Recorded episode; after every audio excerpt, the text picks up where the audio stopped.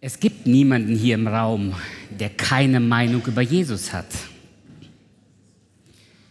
Es gibt niemand in dieser Welt, der keine Vorstellung von Jesus hat. Jeder hat eine gewisse Vorstellung von Jesus. Alle Religionen haben eine gewisse Vorstellung von Jesus. Die Frage ist nur, ist das die richtige Vorstellung, die wir von Jesus haben? Und deshalb stellt sich Jesus selber vor. Mit einer zugegeben merkwürdigen Beschreibung, ich bin das Brot. Das ist eigentlich, wie wir uns vorstellen, richtig? Ich bin ein Berliner, sagen manche. Ich weiß gar nicht, ob ich das richtig ausgedrückt habe, aber es gibt Leute, die sagen, ich bin ein Star, holt mich hier raus. Ich bin ein FC Köln-Fan. Ich bin ein Atheist. Wir stellen uns in dieser Weise vor, ich bin, und dann beschreiben wir uns. Aber nochmal, Jesus macht das auf eine sehr merkwürdige Art und Weise, indem er sagt, ich bin das Brot des Lebens. Ich habe euch heute Morgen allen am Eingang ein Stück Brot angeboten und äh, das Begrüßungsteam kam mit interessanten Rückmeldungen zurück. Einige waren völlig irritiert und haben gedacht, hier ist was falsch gelaufen. Andere haben zugegriffen, manche waren wählerisch dabei und haben erst mal reingeguckt, was für Brotsorten gibt es. Und ähm, ich schätze mal, die meisten haben zunächst mal geguckt, gibt es irgendetwas, was ich besonders gerne mag? Denn wir alle haben eine bestimmte Vorstellung, wenn wir an Brot denken, richtig?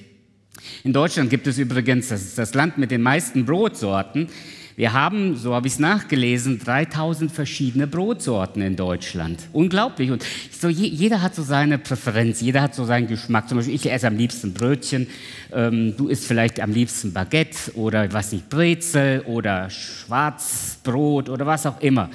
Jeder hat so seinen Lieblingsgeschmack, richtig? Ähm, übrigens, wisst ihr, welches Brot am meisten verkauft wird in Deutschland? In den deutschen Bäckereien wird am meisten das Brot verkauft, das da. Das ist die meistverkaufte Brotsorte, das da. Wir haben alle eine bestimmte Vorstellung, wenn wir an Brot denken. Und deshalb ist es zunächst einmal, deshalb müssen wir uns zunächst einmal überlegen, was, was meint Jesus, wenn er sagt, ich bin das Brot des Lebens. Bevor wir darüber nachdenken, müssen wir uns ganz kurz nochmal Folgendes vor Augen führen. Es gibt im Johannesevangelium sieben Ich bin-Worte und mit der heutigen Predigt beginne ich eine neue Serie. Ich möchte einmal durch diese Ich bin-Worte im Johannesevangelium durchpredigen. Denn das ist die Art und Weise, wie Jesus sich selber vorstellt. Und bei den nächsten Predigten möchten wir auf diese Weise Jesus besser kennenlernen. Wir haben alle eine Vorstellung. Die Frage ist, haben wir die richtige Vorstellung von Jesus? Und wenn Jesus sich selber uns vorstellt, warum schauen wir dann nicht etwas genauer hin? Diese sieben Ich bin-Worte sind zunächst einmal ähm, Worte, die Jesus selber gesprochen hat. Lasst mich hier ein paar grundsätzliche Dinge zu diesen sieben Ich bin-Worte sagen. Sie stammen alle aus dem Johannesevangelium. Das heißt, Johannes hat in besonderer Weise hier ein offenes Ohr für diese Ich bin-Worte gehabt und hat gesagt, diese Ich bin-Worte müssen wir aufnehmen in das Johannesevangelium. Und warum ausgerechnet Johannes? Es gibt ja noch drei andere Evangelisten, die ebenfalls das Evangelium, ein Evangelium über Jesus geschrieben haben. Johannes hat ein besonderes Ziel. Johannes verbindet zum einen immer wieder Wunder, die Jesus getan hat, mit der Botschaft von Jesus. Und das werden wir hier in diesem Kapitel, im Johannesevangelium Kapitel 6 genauso sehen. Jesus tut zunächst einmal das Wunder. Er speist 5000 Menschen und anschließend mit dem Brot und anschließend redet er über das Brot des Lebens. Johannes hat mit dem ganzen Evangelium ein Ziel. Das gibt es übrigens nicht in allen biblischen Büchern, aber bei Johannes, er sagt das expresses Verbis, also mit Nachdruck oder mit klaren Begriffen. Er sagt, warum er das Evangelium schreibt. In Johannes Kapitel 20, Vers 31 sagt Johannes selbst nämlich, diese Zeichen, also die Wunder und Zeichen, die er äh, im Evangelium beschrieben hat, diese aber sind geschrieben, damit ihr glaubt, dass Jesus der Christus ist, der Sohn Gottes, und damit ihr, weil ihr glaubt, das Leben habt in seinem Namen. Das Johannesevangelium ist mit einem bestimmten Ziel geschrieben. Johannes will nicht nur einfach noch eine weitere Biografie hinzufügen, nach dem Motto, ich möchte auch mal über Jesus was gesagt haben, sondern Johannes schreibt das Evangelium mit einer ganz klaren Botschaft. Er will den Glauben wecken und den Glauben stärken. Er schreibt an Menschen, die nicht glauben und er will sie zum Glauben einladen. Und er schreibt zu Menschen, die bereits glauben und denen möchte er nochmal zusichern, denen möchte er versichern, dass der Jesus, an den sie glauben, der Sohn Gottes ist. Diese sieben Ich bin-Worte sind klassisch auf folgende reduziert. Hier sind die sieben Ich bin-Worte. Also, wir beginnen heute Johannes 6. Ich bin das Brot des Lebens. Dann folgt das Ich bin das Licht der Welt in Johannes, äh, Johannes Kapitel 8. Dann, ich bin die Tür, Johannes 10. Ich bin der gute Hirte, ebenfalls in Kapitel 10. Ich bin die Auferstehung und das Leben, in Johannes 10 und dann, ich bin der Weg, die Wahrheit und das Leben in Johannes 14 und dann in Johannes 15 lesen wir, ich bin der wahre Weinstock. Es gibt auch noch andere Stellen, wo Jesus sagt, ich bin. Zum Beispiel gerade hier in Kapitel 6, da kommt er über das Wasser und die Jünger haben Angst, dass da scheinbar jemand übers Wasser daherkommt mitten in der Nacht. Sie ähm, wissen nicht, was es ist und wer es ist und dann sagt Jesus, fürchtet euch nicht, ich bin's. Oder bei der Gefangennahme von Jesus, so lesen wir in Johannes Kapitel 18, da ähm, kommt eine Gruppe von Menschen, die suchen Jesus, weil sie ihn gefangen nehmen wollen. Und dann sagt Jesus, wen sucht ihr? Die sagen Jesus von Nazareth und dann sagt Jesus, ich bin's. Das heißt, es gibt auch noch andere Worte, ähm, die sogenannten Ich bin-Worte, aber das sind die klassischen Ich bin-Worte, in denen Jesus sich selbst offenbart. Die sieben Selbstoffenbarungen Jesu sind Spitzensätze neutestamentlicher Christologie, sprich hier stellt sich Jesus Christus so vor, wie er auch verstanden und angenommen werden will. Es sind keine Ehrentitel oder keine Hoheitstitel, sondern es ist die Beschreibung in symbolischen Bildern, wer Jesus ist und was er uns bringt. Außerdem sind diese sieben Ich bin-Worte Worte aus dem Alten Testament. Das ist ein weiteres Grundsätzliches, was wir hier festhalten. Die Formulierung Ich bin löste bei einem frommen Juden sofort eine gewisse Assoziation aus, sprich eine Erinnerung an etwas, was er schon gehört hat, was er kannte. Nämlich in Exodus, in 2. Mose, Kapitel 3, Vers 14. Da hat sich Gott so dem Mose vorgestellt. Mose war der größte Prophet der Juden. Und sie kannten die Bücher die fünf Bücher Mose. Und deshalb wussten sie auch, wenn jemand sagt, ich bin, dann wussten sie, dahinter, gerade im Hebräischen, dahinter verbirgt sich eine Formulierung, die Gott immer wieder selbst gebraucht hat. Mose hat sich, Gott hat sich so dem Mose vorgestellt. Gott hat zu Mose gesagt, Mose, ich bin der ich bin. Das ist eine tolle Vorstellung, oder? Ich bin der ich bin. Aber was dahinter im Prinzip im Hebräischen gemeint ist, ich bin der ich bin und der ich bleiben werde. Ich bin der Seiende, könnte man auch übersetzen. Ich bin und ich bleibe, wie ich bin. Damit gibt Gott Mose zu verstehen, Mose, du hast es hier mit einer Größe zu tun, die unveränderlich ist und immer der gleiche bleibt. Gott ist und bleibt der gleiche. Und in dieser Weise stellt sich Gott im Alten Testament immer wieder vor. Er sagt, ich bin der Herr, dein Gott. Diese Formulierung kommt so oft im Alten Testament vor, dass diese Formulierung eigentlich jedem frommen Juden im Ohr klang. Und wenn Jesus sagt, ich bin, dann haben die Leute hingehört und gesagt, was? Was sagt er über sich selbst? Wer ist er denn? Das Johannesevangelium greift nicht nur bei diesen sieben Ich bin-Worten, sondern im ganzen Evangelium greift Johannes immer wieder alttestamentliche Theologie auf. Ich finde das so spannend. Das ist übrigens mein Lieblingsevangelium, das Johannesevangelium. Und das nicht nur, weil ich es jahrelang am Bibelseminar Bonn unterrichtet habe, sondern weil ich äh, die Tiefe dieses Evangeliums entdeckt haben. Das Johannesevangelium für jeden, der Griechisch studiert, ist das einfachste Buch im Neuen Testament zum Übersetzen. Das Johannesevangelium kommt mit 700 Vokabeln aus. Das ist easy, wirklich. Ne? So, wenn man als Student sich irgendwie mal was Gutes tun wollte, so beim Griechisch lernen, dann hat man das Johannesevangelium übersetzt. Weil der Grundwortschatz vom Griechischen hat 2000 Vokabeln und das Johannesevangelium kommt mit 700 Worten aus. Das heißt, viele haben schon auch in der Kirchengeschichte gesagt, das ist so ein einfaches Evangelium. Manche sagen auch, das ist das beste Evangelium, das man Menschen weitergeben soll, wenn es darum geht, ein Evangelium zu lesen oder überhaupt etwas über Jesus zu lesen. Ich muss ganz ehrlich sagen, also das beginnt ja schon gleich bei Kapitel 1, oder? Am Anfang war das Wort und das Wort war bei Gott und Gott war das Wort. Also die Leute fangen an zu lesen und sagen, was, wovon reden wir hier? Ich finde das Lukas-Evangelium viel schöner, weil das beginnt gleich mit der schönen Weihnachtsgeschichte und so weiter. Und es ist auch zugänglicher eigentlich. Johannes in all seinen Geschichten verarbeitet tiefe alttestamentliche Theologie. Zum Beispiel das erste Wunder geschah wo? Auf der Hochzeit zu Kana. Johannes Kapitel 2, gleich am Anfang des Johannesevangeliums. Wieso wurde dieses Wunder von Johannes ins Evangelium aufgenommen. Kein anderer Evangelist hat dieses Evangelium mit aufgenommen. Johannes nimmt es auf, um zu zeigen, dass Jesus der Messias ist, der im Alten Testament verheißen wurde. Warum? Weil im Alten Testament gesagt wurde, wenn der Messias kommt, wird er Wein in Hülle und Fülle bringen. Und deshalb sagt Johannes, Schaut, hier erfüllt sich das, was im Alten Testament über den Messias gesagt worden ist. Er kommt und er bringt Wein in Hülle und Fülle. Deshalb hat Jesus auch dieses Wunder getan, um an seine Messianität anzuknüpfen.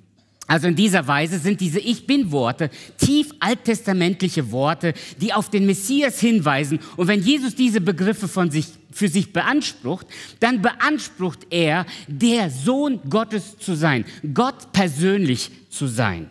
Drittens, diese Bilder sind hauptsächlich ja, die sind hauptsächlich Bilder wie Brot, Licht, Tür, Hirte. Das heißt, wir müssen das Bild verstehen, sonst werden wir die Botschaft nicht verstehen. Sonst sind wir ganz schnell irritiert und wissen nicht, worüber wir hier reden.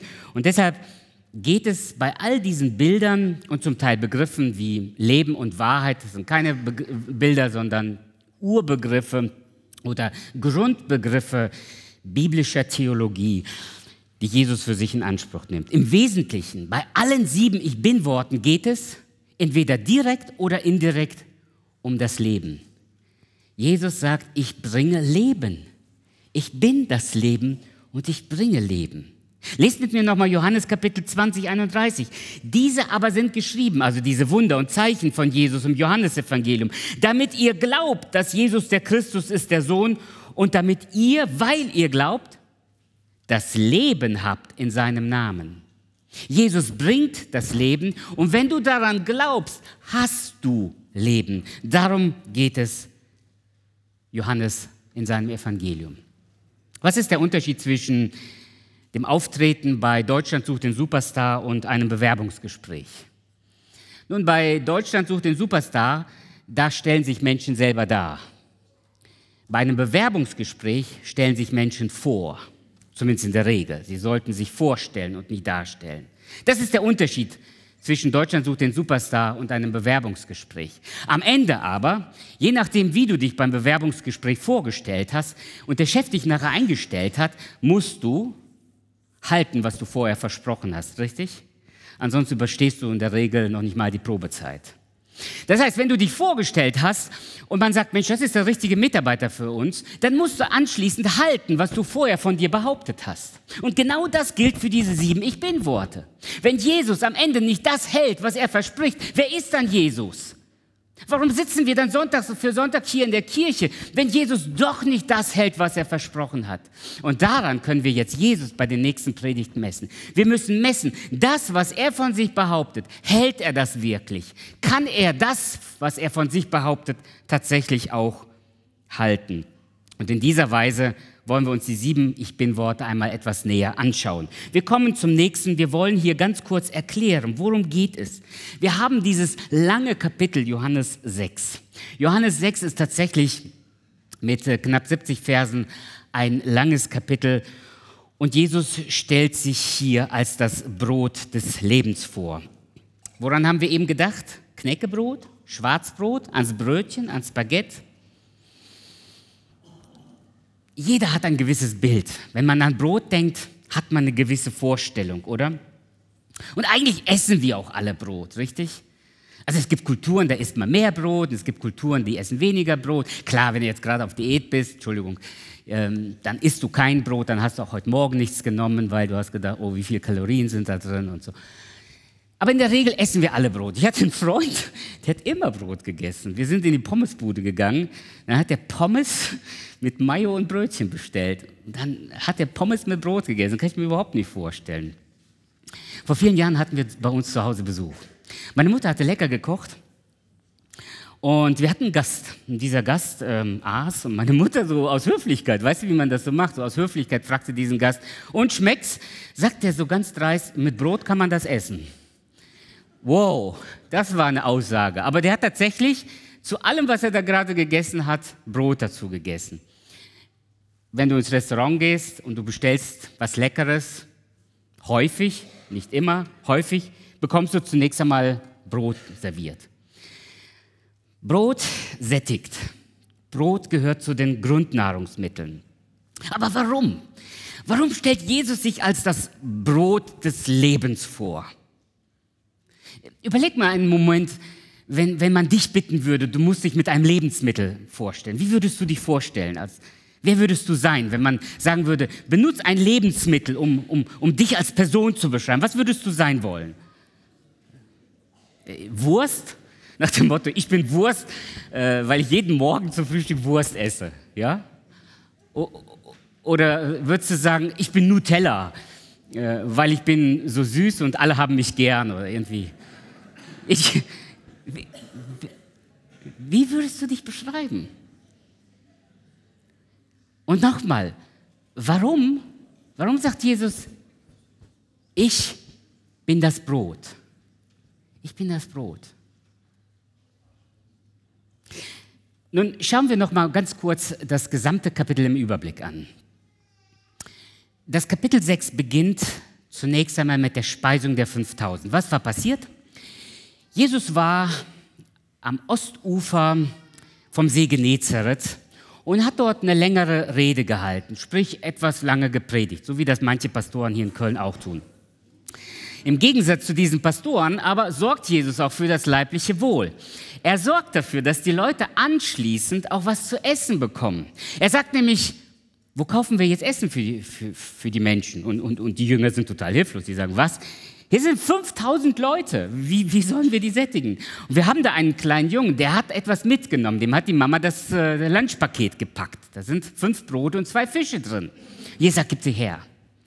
Und er nimmt und macht genau das. Er dankt Gott für das Essen und dann lässt er es austeilen. Und am Ende werden die Reste eingesammelt und man bringt zwölf Körbe voller Brot zurück. Ich hatte gedacht, vielleicht passiert das ja heute Morgen hier auch. Nee, ist nicht passiert. Ist aber auch okay. Wir haben hier zu Hause genug Brot und ähm, die meisten sind sogar satt gekommen. Und ich verspreche, der Gottesdienst dauert heute nicht so lang. Insofern sind wir auch alle wieder rechtzeitig zu Hause und können dann auch unser wohlverdientes Mittagessen haben. Also Jesus speist die 5000 und vergessen wir nicht. Warum erzählt Johannes das? weil er damit an eine Botschaft anknüpfen will, die uns sagt, wer Jesus ist. In den Versen 16 bis 21 wird uns dann gesagt, dass Jesus nachts, zunächst einmal geht Jesus aus der Menge weg, weil die sagen, hey, wenn dieser einfach so aus dem Nix Brot vermehren kann, dann ist das der richtige König. Ja? Dann sind wir bestens aufgehoben in diesen Händen. Jesus sagt, nee, Dafür bin ich nicht da. Ich bin nicht gekommen, um einfach nur materielle Bedürfnisse zu stillen. Ich bin nicht da, um einfach nur Zeichen und Wunder zu tun, damit eure Sensationsgier gestillt wird. Dafür bin ich nicht da und er zieht sich zurück. Verschwindet. Die Jünger müssen alleine nachts über die See vom Ostufer zurück in den Westen. Da ist Kapernaum, das ist das Zuhause von Petrus und den anderen Jüngern. Da müssen sie hin zurück. Sie rudern nachts drüber, es kommt ein Sturm, das passiert am See Genezareth immer wieder. Und mitten in der Nacht kommt Jesus zu ihnen und sagt, ich bin's, fürchtet euch nicht. Und dann sind sie auch schon am anderen Ende. Und Jesus wird von den anderen gesucht. Wo ist er geblieben? Gestern noch so vollmächtig gepredigt und jetzt ist er verschollen. Nein, Jesus lässt sich wiederfinden. Jesus wird in Kapernaum gefunden und da beginnt diese große Rede ich bin das Brot des Lebens. Wir haben uns das im Video angeschaut und wir werden uns gleich noch mal etwas genauer diesen Text ansehen. Am Ende ist die Rede für viele zu hart. Es ist eine harte Auseinandersetzung. Warum? Ist das Brot zu trocken gewesen? Nein, es geht darum, Jesus kommt vom Manna zum Brot des Lebens. Und er zeigt ihnen, was es bedeutet, das Brot des Lebens zu werden. Jesus sagt, damit ich von mir behaupten kann, dass ich das Brot des Lebens bin, muss ich für euch sterben. Ich muss mein Leben geben. Und deshalb, wenn ihr dann an meinem Leben Anteil haben wollt, nur dann werdet ihr ewiges Leben bekommen. wenn ihr mein Blut trinkt und mein Fleisch esst. Und das war sehr, sehr anstößig, was er da gesagt hat. Und deshalb gingen viele weg. Sie haben gesagt, nee, diese Rede können wir nicht hören. Sie verließen Jesus. Und dann sagt Jesus zu seinen Jüngern, ja, wollt ihr auch weggehen? Und dann kommt dieses Bekenntnis in den letzten Versen, in den Versen 66 bis 71 von Petrus. Du hast Worte des ewigen Lebens. Wohin sollen wir gehen? Nein, Jesus, wir bleiben bei dir. Wir sind überzeugt, du bist das Brot des Lebens. Dieser Abschnitt, Vers 25 bis 71, ist ein toller Text. Und zwar in der Weise, weil er eigentlich aus acht Fragen und Antworten besteht. Dieser Dialog, den wir hier in den nächsten Versen sehen, ist so ganz typisch für die rabbinische Schule im ja, frühen Judentum oder im damaligen Judentum. Übrigens nicht nur, nicht nur im Judentum, sondern auch die Philosophen hatten einen ähnlichen Stil. So hat zum Beispiel Plato mit Sokrates diskutiert. Frage, Antwort. Ist übrigens heute unter QA oder Frage- und Antwortstunde auch bekannt. Das gibt es immer wieder. Und man sagt, Menschen lernen mehr und sie lernen intensiver, wenn sie selber Fragen stellen und dann eine gute Antwort bekommen. Und deshalb sollte jeder gute Lehrer Fragen im Unterricht zulassen. Ich sage das immer wieder, es gibt, keine, es gibt keine dummen Fragen bei mir im Unterricht, es gibt nur dumme Antworten. Ja? Fragen und dann bekommst du eine Antwort. In der Hoffnung, du bekommst die richtige, in der Hoffnung, du bekommst eine gute Antwort. Und genau in diesem Stil ist das jetzt hier aufgebaut. Acht Fragen, acht Antworten von Jesus. Typischer Dialogstil also ein Meisterstück des Unterrichts, was uns hier geboten wird. Und was wir jetzt machen zusammen, holt eure Bibeln raus. Ich hoffe, ihr habt sie längst rausgeholt. Macht eure Bibel-App auf, wenn ihr es jetzt noch nicht gemacht habt. Denn wir wollen durch den Text jetzt durchgehen. Jetzt müssen wir uns tatsächlich mal ein bisschen an den Text dran machen. Wir haben es ja schon in dem Video tatsächlich gesehen. Aber jetzt nochmal gemeinsam durch diese acht Fragen durch, um zu verstehen, was es heißt, dass Jesus von sich selber behauptet, ich bin das Brot des Lebens. Also es beginnt damit, dass die Menschen fragen, Rabbi, wann bist du hierher gekommen? Plötzlich entdecken sie Jesus wieder in Kapernaum. Der hätte so schnell gar nicht von dem einen Ende, von der einen Seite des See Genezareth auf die andere Seite kommen können. Und Jesus antwortet in Vers 26 und 27, Wahrlich, wahrlich, ich sage euch, ihr sucht mich nicht, weil ihr Zeichen gesehen habt, sondern weil ihr von dem Brot gegessen habt und satt geworden seid. Müht euch nicht um die Speise, die vergänglich ist, sondern um Speise, die da bleibt zum ewigen Leben. Es geht nicht um das Zeichen, es geht nicht um das Wunder, das ich getan habe. Es geht nicht darum, dass ich eure Sensationsgier stille, sondern es geht um etwas viel Existenzielleres. Es geht um das ewige Leben. Jesus ist nicht da, um einfach nur als Glücksbringer uns ab und zu mal unsere Wünsche des Lebens zu erfüllen. So hätten Jesus auch heute viele Menschen gerne im Leben. Es wäre so toll, wenn er einfach da wäre, wenn ich ihn mal zwischendurch brauche. Wenn ich ein Problem habe, Jesus, hilf mir bitte aus dem Problem raus. Kaum ist das Problem gelöst, vergesse ich ihn. Brauche ich ihn gar nicht mehr. Und Jesus sagt, dafür bin ich nicht da. Ihr vertut euch. Ihr sucht mich, weil ihr von mir ein Zeichen und Wunder gesehen habt. Aber das ist nicht der Grund, warum ich da bin. Kümmert euch um die Speise, die nicht vergeht. Und hier knüpft er schon an das Bild an, das er nutzen möchte. Nämlich er möchte sich ja selber als das Brot des Lebens vorstellen. Die zweite Frage, die finden wir in Vers 28. Was sollen wir tun, dass wir Gottes Werke wirken? Und Jesus antwortet, das ist Gottes Werk, dass ihr an den glaubt, den er gesandt hat. Darum geht es. Es geht nicht darum, dass du irgendwelche Heldentaten für Gott vollbringst. Es geht nicht darum, dass du beginnst, irgendwelche Wunder für Gott zu tun. Es geht nur darum, dass du glaubst. Dass du einfach an dem festhältst, was dir gesagt worden ist. Jesus ist der Sohn Gottes. Er bringt uns das ewige Leben. Glaubt daran und das ist alles, was ihr tun müsst. Mehr verlangt Gott nicht von dir. Du sagst, ja, und tut Gott heute keine Wunder? Oder vielleicht fragst du sogar, warum tut er heute keine Wunder? Erstens, Gott tut immer noch Wunder. Aber er macht sie nicht unbedingt dann, wenn du sie haben willst. Es gibt ja so Situationen, dass wir so völlig verzweifelt sagen, Mensch, wenn Gott, wenn Gott ein allmächtiger Gott ist, warum handelt er nicht jetzt? Weil er Gott ist und weil er allmächtig ist. Er lässt sich von uns nicht vorschreiben, wann er ein Wunder tut und wann nicht. Ach, und übrigens, Gott muss heute keine Wunder mehr tun, um sich zu behaupten. Denn er hat uns bereits gesagt, dass er ein allmächtiger Gott ist und dass er Wunder tun kann. Und jetzt geht es nur noch, ihm zu glauben, dass er das tun kann und dass er es immer noch tut. Dafür ist das Johannesevangelium aufgeschrieben. Denn als die Menschen das Evangelium von Johannes gelesen haben, war Jesus nicht mehr da. Und es blieb ihnen nichts anderes übrig, als dieses Evangelium zu lesen. Und beim Lesen dieses Evangeliums, beim Hören, von den Zei beim Hören auf das, was in diesem Evangelium über die Zeiten von Jesus gesagt worden ist, fingen Menschen an zu glauben. Deshalb sagt Johannes, ich habe es aufgeschrieben, damit ihr glaubt. Das heißt, wir glauben heute an Jesus, nicht weil er Wunder in unserem Leben tut, das kann er eventuell tun, das hat er vielleicht getan, aber wir glauben an Jesus nicht, weil er Wunder tut, sondern weil es sein Wort sagt, weil es hier in diesem Buch gesagt wird, dass Jesus der Sohn Gottes ist, an dem wir glauben sollen.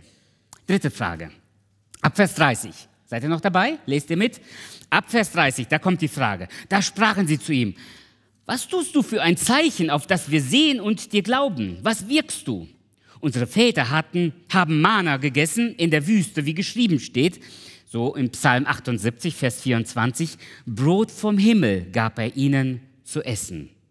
Schaut, in der damaligen Welt und auch im Judentum musste ein Prophet sich durch Zeichen und Wunder bestätigen. Das heißt, Viele Propheten, die meisten Propheten, haben in irgendeiner Weise auch Wunder getan, damit sie auf diese Weise ihre Autorität unterstreichen und sich auf diese Weise als Propheten Gottes vorstellen können. Und was die Juden hier von Jesus verlangen ist, wenn, wenn du ein Prophet bist, dann musst du ein Zeichen tun. Was lieferst du uns für ein Zeichen, damit wir sehen, auch du bist ein Prophet Indirekt sagen sie, wie unser Mose. Mose war ein großer Prophet. Er hat viele Wunder und Zeichen getan. Schau, wir lesen sogar.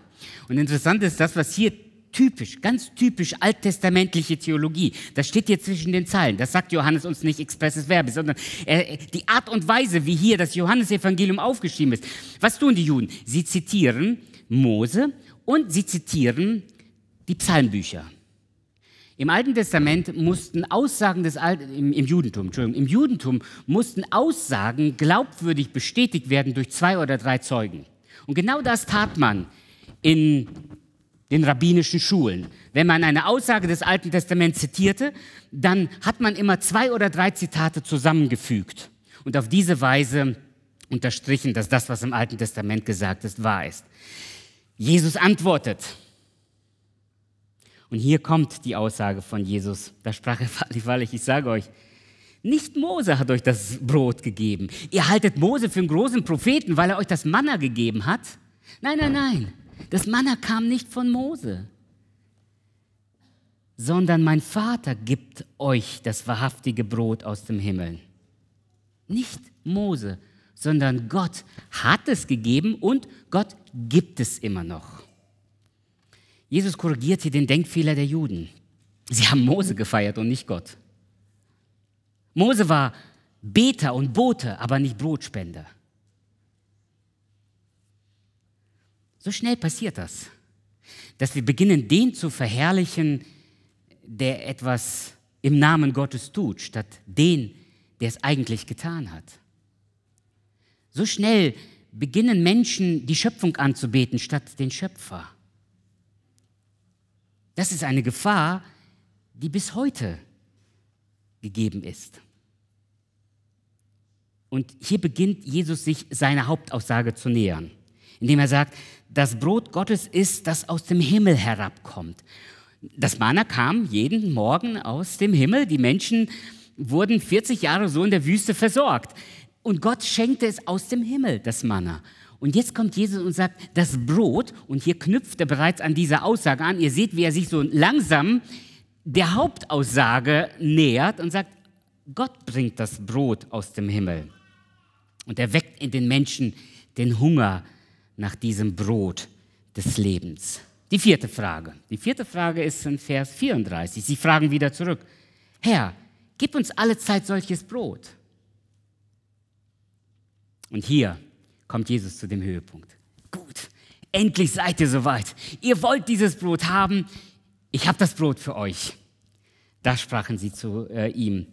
gib uns, Entschuldigung, Vers 34, Vers 35. Jesus aber sprach zu ihnen, ich bin das Brot des Lebens. Wer zu mir kommt, wird nicht hungern und wer an mich glaubt, wird nimmermehr dürsten. Hier klingelte bei ganz vielen alttestamentliche Prophetie. Der Prophet Jesaja sprach von einem Hunger und einem Durst, der gestillt werden kann. Und deshalb ahnten jetzt viele, was Jesus sagt, nämlich Jesus beansprucht Messianität. Jesus beansprucht für sich selbst Gott zu sein. Denn der Prophet Jesaja hat gesagt, dass Gott den Hunger stillen wird. Und jetzt behauptet Jesus von sich, dass er den Hunger der Menschen stillen wird. Dies aber ist der Wille dessen, Vers 39, der mich gesandt hat, dass ich von allem, was er mir gegeben hat, nichts verliere, sondern es auferwecke am letzten Tage. Jesus zeigt, worauf es ankommt. Jesus sagt, wenn ihr glaubt, habt ihr das Brot des Lebens und ihr werdet leben und ihr werdet nicht sterben, sondern für alle Ewigkeit leben. Es, gibt nämlich, es geht nämlich nicht nur um das irdische Leben, sondern es geht um das Leben nach dem Tod. Sie fragen weiter. Jetzt sind wir bei der fünften Frage ab Vers 41. Haben wir es? Vers 41 in Johannes Kapitel 6. Sie sind unzufrieden, dass Jesus sich als das Brot des Lebens bezeichnet, richtig? Wir lesen, ist dieser nicht Jesus, Josefs Sohn, dessen Vater und Mutter wir kennen? Hey, hallo, das ist ein ganz normaler Mensch. Er ist doch einer von uns, er ist ein Mensch. Wie kann er beanspruchen, göttliche Natur zu sein? Wie kann er jetzt sagen, ich bin vom Himmel gekommen. Unglaublich. Dreist, oder? Unverschämt. Nochmal, hatten wir es gesagt? Wenn du etwas für dich beanspruchst, wenn du dich vorstellst, wer du bist, dann darf man dich daran anschließend messen. Und genau daran darf man Jesus messen. Wenn er beansprucht, aus dem Himmel zu kommen, wie kann er das von sich behaupten? Klar, auch Jesus antwortet auf diese Frage und er sagt, ich bin das Brot des Lebens. Er wiederholt dieselbe Aussage nochmal, Vers 48. Eure Väter haben in der Wüste das Manna gegessen und sind gestorben. Dies aber ist das Brot, das aus dem Himmel herabkommt, damit man davon esse und nicht sterbe. Wow. Stell dir vor, du wüsstest irgendwas, was man hier, heute, in dieser Zeit zu sich nehmen kann, das dir ewiges Leben garantieren würde. Ich meine, wir wissen doch, was Leute heute alles unternehmen, richtig? Um nur ein bisschen ihr Leben zu verlängern, um ein bisschen gesünder zu sein, richtig? Nicht alle, aber viele sind bereit, so ziemlich alles aufs Spiel zu setzen, so ziemlich alles dafür zu geben, wenn es darum geht, das Leben ein wenig nur zu verlängern. Dann ist uns doch nichts mehr zu schade, wenn wir wissen, wir können auf diese Weise unser Leben verlängern. Und Jesus sagt, schaut, wenn ihr dieses Brot esst, dann habt ihr ewiges Leben. Ihre Unzufriedenheit wird größer. Und so kommt die sechste Frage, die wir in Vers 52 lesen. Die Juden stritten nun untereinander. Jetzt bricht die richtige Diskussion aus. Ja? Also das ist, man kann sagen, das ist auch fast so ein bisschen typisch für Menschen. Es ist typisch für Gelehrte. Es ist typisch für Theologen. Ich sage das immer wieder so scherzhalber. Drei Theologen, vier Meinungen. Ja? Und dann wird kräftig diskutiert und jeder behauptet Recht zu haben. Also sie streiten jetzt untereinander die einen sind für Jesus, die anderen sind gegen Jesus, die anderen haben vielleicht gar keine Meinung gehabt oder haben noch eine ganz andere Meinung gehabt. Und da spricht Jesus. Ja? Sie beginnen mit Jesus zu diskutieren. Wie kann dieser um sein Fleisch, wie kann dieser um sein Fleisch zu essen, uns sein Fleisch zu essen geben? Jesus antwortet, wahrlich, ich sage euch, wenn ihr nicht das Fleisch des Sohnes des Menschen esst und seid Blut trinkt, so habt ihr kein Leben in euch. Wer mein Fleisch isst und mein Blut trinkt, hat ewiges Leben und ich werde ihn auferwecken am letzten Tag. Wow. Und hier schafft Jesus eine wunderbare Brücke von dem Manna, das die Väter in der Wüste gegessen haben und auf diese Weise in der Wüste nicht umgekommen sind, sondern Tag für Tag gelebt haben, aber am Ende sind sie alle gestorben. Er schlägt die Brücke zu dem Brot des Lebens, das beim Abendmahl gefeiert wird. Und hier beginnt Jesus eigentlich die Abendmahlsworte einzusetzen. Nein, das Abendmahl ist noch nicht gefeiert, denn dafür brauchen wir noch das Passafest, bei dem Jesus dann die entsprechenden Elemente zum Abendmahl gebraucht und er nimmt das Brot, dankte und brach's, er nahm den Kelch, segnete ihn und gab ihn, trinkt alle daraus. Und hier beginnt Jesus im Prinzip seinen Leidensweg zu beschreiben und ein Symbol zu zeichnen, das letztendlich beim Abendmahl immer wieder gefeiert wird. Wer mein Fleisch isst und mein Blut trinkt. Nein, wir essen symbolisch das Brot, wir trinken symbolisch den Wein, aber letztendlich erinnert es uns an eine Tatsache, die am Kreuz von Golgatha geschehen ist. Jesus, nochmal, um zu sagen, ich bin das Brot des Lebens, musste er am Kreuz von Golgatha sterben. Nicht für sich, für mich und für dich, für uns. Damit wenn du dieses Brot isst, leben kannst, ewig leben kannst. Diese Aussage ist so hart. Sie ist fast schon blasphemisch. Und sie ist widerlich, dass eine ganze Reihe von Menschen Jesus verlassen. Sie sagen, nee, der ist verrückt. Äh, mit dem können wir es nicht aufnehmen. Dem wollen wir nicht mehr nachfolgen. Viele gehen. Das ist eine harte Rede. Das ist die siebte Frage, die Sie stellen in Vers 60. 60 ja. Das ist eine harte Rede. Wer kann sie hören? Auch darauf hat Jesus eine Antwort. Die Antwort von Jesus ist, der Geist ist, der da lebendig macht, das Fleisch ist nichts nütze. Die Worte, die ich zu euch geredet habe, die sind Geist und Leben. Hört ihr? Die Worte, die ich euch gesagt habe. Das Wort Gottes bewirkt ewiges Leben in meinem und in deinem Herzen. Und der Glaube an dieses lebendige Wort gibt uns Leben in Ewigkeit. Und die Reaktion von Jesus ist genau die. Schaut, Vers 67. Da sprach Jesus zu den Zwölf, wollt ihr auch weggehen? Jesus zwingt dich nicht zur Nachfolge. Jesus hat seine zwölf Jünger schon berufen, aber er hat ihnen die freie Wahl gelassen, ob sie ihm folgen oder nicht. Das geschieht leider in manchen Religionen und in manchen Sekten, aber nicht bei Jesus. Das mag auch manchmal im Christentum vorhanden sein, dass man Menschen den christlichen Glauben aufzwingt, aber nicht bei Jesus. Nochmal, hier müssen wir Religion von der Glaubensbeziehung trennen. Da haben Leute also ihr eigenes Bild von Jesus kreiert und denken, auf diese Weise muss man Gott unter Jesus verehren und anbeten. Aber Jesus, Jesus zwingt sich niemand auf. Er bietet es seinen Jüngern an, ihn auch zu verlassen. Und am Ende dieses Kapitels erfahren wir, dass tatsächlich einer ihn auch verlässt, der Judas. Er kann nicht glauben und er verlässt ihn.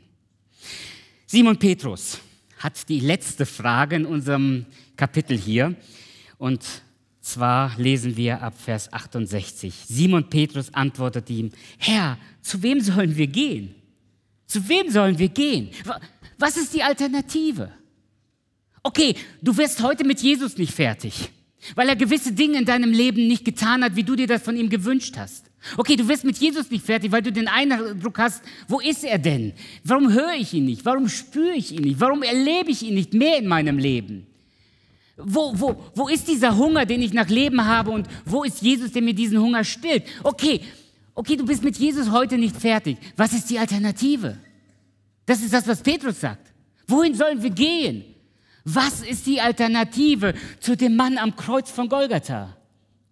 Du willst dich selbst erretten, du willst dich selbst erlösen, du willst selbst mit den Problemen des Lebens fertig werden. Jesus ist das Brot des Lebens. Er ist alternativlos. Mit ihm kann sich niemand und nichts messen.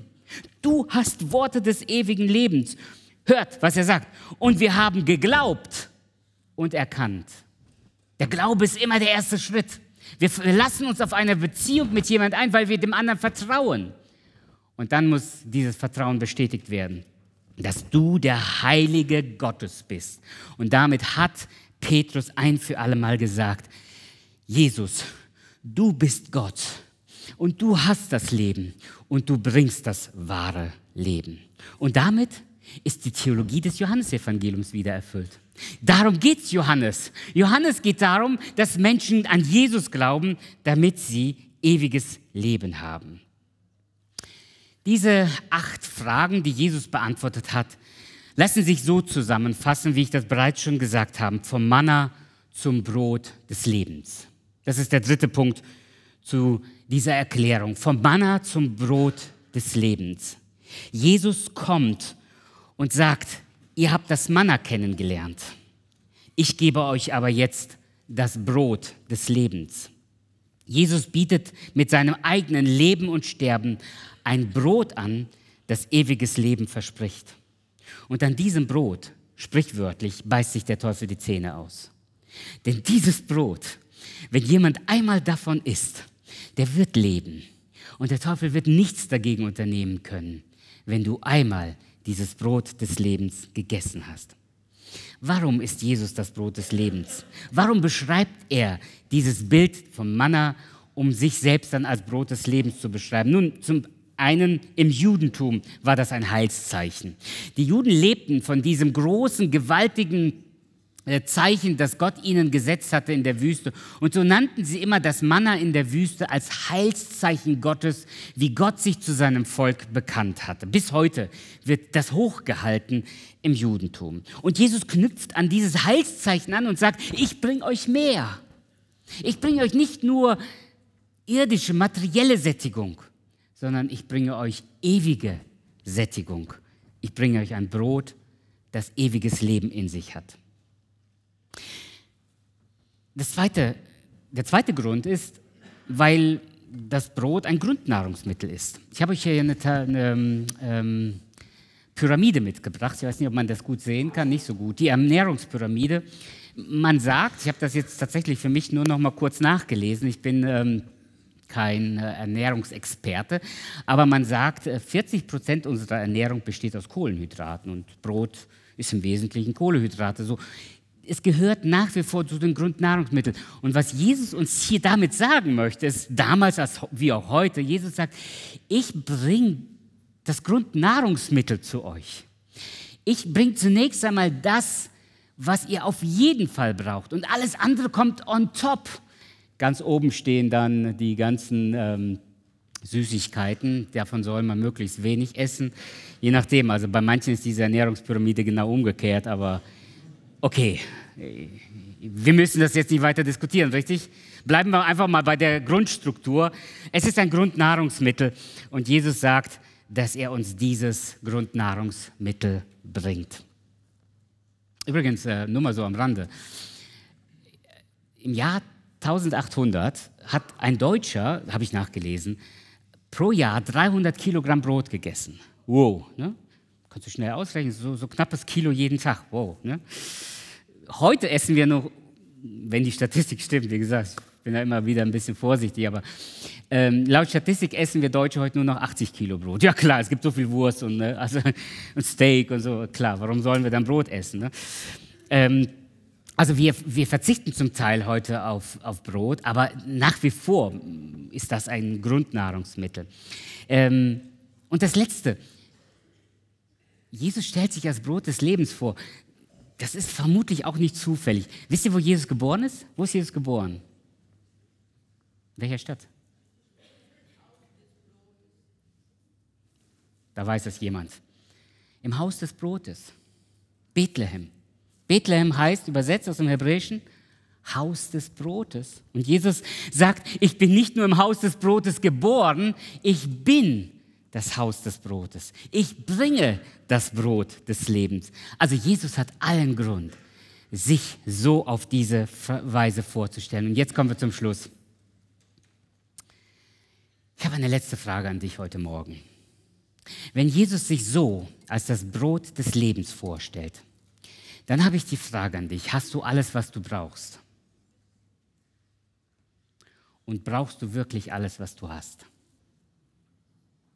Hast du alles, was du brauchst? Brauchst du alles, was du hast? Meine Lieben, genau darum geht es jetzt. Wer ist Jesus für dich? Welchen Jesus suchst du und an welchen Jesus glaubst du? Welche Vorstellung hast du von Jesus? Jesus will mit diesen Ich bin Worten meine und deine Vorstellung über Jesus korrigieren.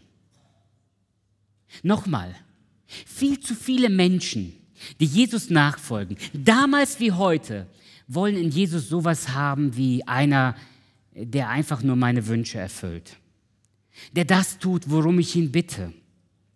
der vielleicht meine Sehnsucht, meinen Hunger nach einer Partnerschaft, nach Liebe, nach Glück, nach Erfolg, nach Gesundheit stillt. Jesus ist, wie ich das schon gesagt habe, kein Glücksbringer, den wir so mit uns rumtragen für alle Fälle. Jesus ist auch nicht für deinen Lebenserfolg zuständig.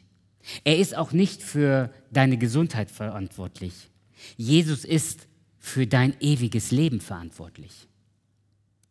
Er ist für das Grundnahrungsmittel in deinem geistlichen Leben zuständig. Du sagst, ja, aber er hat mir schon mal aus einer gesundheitlichen äh, Not herausgeholfen. Ja, das tut Jesus auch. Richtig. Aber dafür ist er nicht da. Wenn du einen solchen Jesus suchst, dann hast du ihn nicht als Brot des Lebens kennengelernt. Dann hast du nicht verstanden, wer Jesus ist. Jesus ist zunächst einmal für das ewige Leben in meinem und in deinem Leben verantwortlich. Du sagst, ja, und wie soll ich weiterleben? Ich habe doch Hunger nach Liebe, Erfolg, Gesundheit, nach Glück. Schau, ich fliege immer wieder mal nach Amerika. Und bei einem Flug, schon bevor ich losgeflogen bin, hat äh, ein Freund von mir gesagt, Heinrich, ähm, ich weiß, wenn du nach Amerika kommst, ist es ähm, für dich relativ spät, weil ne, wenn man dann in den Westen fliegt, man fliegt hier morgens los, das heißt, man kommt am späten Abend an. Er sagt, ich weiß, es wird relativ spät sein, aber ich möchte dich gleich, wenn du landest, zum Essen einladen. Hast du Lust? Und um mir dann den Geschmack tatsächlich auch äh, wirklich, ähm, ähm, um, um mich da wirklich auf Geschmack zu bringen, sagt er, wir gehen zusammen in eines seiner Lieblingssteakhäuser hier in Amerika. Ich sage, ja klar habe ich Lust. Meine Güte, wer will nicht nach Amerika fliegen und das erstes in ein Steakhouse gehen? Entschuldigung für alle Vegetarier. Ja, ja aber wer, ja, ich möchte das. Ich bin leidenschaftlicher Steakesser. Und weißt du, was ich jetzt getan habe? Ich sitze im Flugzeug und hau mir den Bauch voll mit allem möglichen Zeugs, das man da im Flugzeug serviert. Quatsch. Weißt du, was ich im Flugzeug getan habe? Ich habe nichts gegessen. Ich habe nichts gegessen. Warum nicht? Weil ich wusste, wenn ich lande, esse ich das richtige Steak. Weißt du, worauf Menschen bereit sind zu verzichten, wenn sie wissen, was am Ende dabei rauskommt, was sie am Ende davon haben? Weißt du, wie viele Sportler auf Ernährung achten und auf ganz viele Dinge verzichten? Weißt du, wie viel Zeit sie investieren? Mehr Zeit, als wir arbeiten, um am Ende was? Eine Trophäe in der Hand zu halten, eine Schale in der Hand zu halten, um den Pokal zu holen. Sie sind bereit, alles aufs Spiel zu setzen, weil sie wissen, es kommt ein Tag, da werden sie feiern. Und wenn Jesus zu dir und zu mir heute sagt, ich bin das Brot des Lebens, dann redet er nicht über eine Sättigung, die wir heute hier brauchen. Das ist ihm auch bewusst, dass du materielle Sättigung brauchst, gar keine Frage. Aber er redet über den Lebenshunger, und zwar den Hunger nach Leben für alle Ewigkeit. Und deshalb, lest mit mir, heißt es in Offenbarung Kapitel 7, und sie werden keinen Hunger mehr haben und auch kein Durst wird sie mehr quälen. Die Sonne wird auch nicht mehr auf sie herabbrennen und keine andere Glut wird sie versengen. Denn das Lamm, das mitten auf dem Thron sitzt, wird sie weiden und zur Quelle führen, wo das Wasser des Lebens ist. Meine Lieben, es geht um die Ewigkeit. Es geht um die Ewigkeit. Es geht nicht um das kurze Leben hier auf Erden. Es geht um die Ewigkeit. Und das ist der Grund, warum ich an diesem Jesus festhalte. Das ist der Grund, warum ich ihm glaube, warum ich ihm vertraue. Das, es ist nicht der Grund, weil ich irgendwelche Zeichen und Wunder erlebt habe, weil ich alles in der Bibel verstehe. Nein, ich habe tausend Fragen an dieses Buch. Ich verstehe viele Dinge nicht. Aber ich glaube, dass er das Brot des Lebens ist, weil er für mich und meine Sünden am Kreuz von Golgatha gestorben ist. Und deshalb eine Frage an dich. Hast du alles, was du brauchst? Kennst du diesen Jesus? Der gesagt hat, ich bin das Brot des Lebens. Und die zweite Frage, brauchst du alles, was du hast? Wenn du das Brot des Lebens hast, brauchst du wirklich noch alles andere? Keine Ahnung, wie das bei euch aussieht, aber bei uns zu Hause, wir müssen ständig irgendwie entrümpeln. Ständig, ja. Und ich bin immer wieder erstaunt, wie viel Müll man zu Hause ansammeln kann. Wahrscheinlich ist es bei euch anders, aber bei, bei uns ist das ständig so wir, wir sammeln so viel Zeugs an. Keine Ahnung, wo das Zeug herkommt. Aber es ist da. Und es muss weg. Es gibt so viele Dinge, auf die man eigentlich verzichten kann, richtig? Brauchen wir das, was wir haben? Oder könnten wir vielleicht auf das eine oder andere noch verzichten, zu wissen, was uns eigentlich erwartet? Wisst ihr, dieser Hunger nach Leben ist so groß, dass laut Statistik 18 Prozent der Jugendlichen in Deutschland alle Drogen nehmen. Wonach sehen sich diese Menschen? Laut Statistik haben wir knapp 600.000 Internetsüchtige in unserem Land. Laut Statistik haben wir 26.000 Jugendliche, die sich jedes Wochenende ins Komasaufen bringen. Ins Komasaufen. Ich habe hier ein Lied von den Toten Hosen. Ich weiß nicht, ob man das hier überhaupt zitieren darf, aber ich bringe euch das mal hier. Warum werde ich nicht satt, ist der Titel des Liedes. Warum werde ich nicht satt? Ich habe gedacht, wow, das ist es. Da kennt jemand das Brot des Lebens nicht. Was für eine blöde Frage, ob das wirklich nötig ist. Ich habe halt zwei Autos, weil mir eins zu wenig ist. Sie passen beide in meine Garage. Für mich ist das Grund genug. Was soll ich sonst in der Garage neben meiner Riesenvilla tun? Die Geräte für den Swimmingpool liegen schon in der Garagenhaus und die Spielzeugseisenbahn ist im Keller aufgebaut. Jeden Sonntag zähle ich mein Geld und es tut mir wirklich gut zu wissen, wie viel ich wert bin und ich bin gerade hoch im Kurs. Ich hatte mehr Glück als die meisten, habe immer fett gelebt und wenn ich wirklich etwas wollte, habe ich es auch gekriegt. Warum werde ich nicht satt? Warum werde ich nicht satt? Ich bin dankbar für mein Leben, habe vieles mitgenommen, aus allen Abenteuern immer heil herausgekommen, jedes Menge Partys und Drogen sowieso und auch mit den Frauen war meistens etwas los und ich habe wirklich tolle Freunde, man kümmert sich sehr nett und auf dem Friedhof ist der beste Platz reserviert für mich. Warum werde ich nicht satt? Warum werde ich nicht satt? Brauchst du wirklich alles, was du hast? Du wirst von diesen Dingen nicht satt. Möglicherweise sind sie nötig, aber du wirst davon nicht satt. Nicht ein größeres Auto, nicht ein größeres Haus, nicht noch mehr Geld, nicht noch mehr Erfolg, auch nicht die richtige Medizin, sondern Jesus genügt und der Glaube an ihn und nicht das Warten auf irgendwelche Zeichen und Wunder. Es gibt zu viele Menschen, die sagen, ich würde ja an Jesus glauben, wenn er erstmal anfängt, das zu tun, was ich von ihm haben möchte. Wisst ihr, in Lukas Kapitel 16, da wird uns diese Geschichte erzählt von dem reichen Mann, der in die ewige Verdammnis ging und Lazarus, der in Abrahams Schoß kam. Und als der reiche Mann in dieser Hölle ankam, dann schrie er zu Abraham und sagt, Abraham, schick jemand aus dem Himmel, schick Lazarus zu meinen Brüdern, damit sie nicht an diesen Ort kommen. Und Lazarus sagt, Sie haben Mose und die Propheten.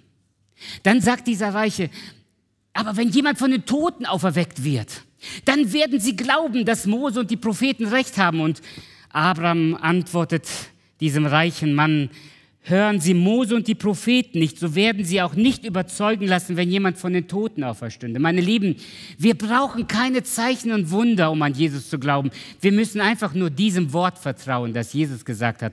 Ich bin das Brot des Lebens. Hast du alles, was du brauchst? Brauchst du alles, was du hast? Jesus bietet dir heute das Brot des Lebens an.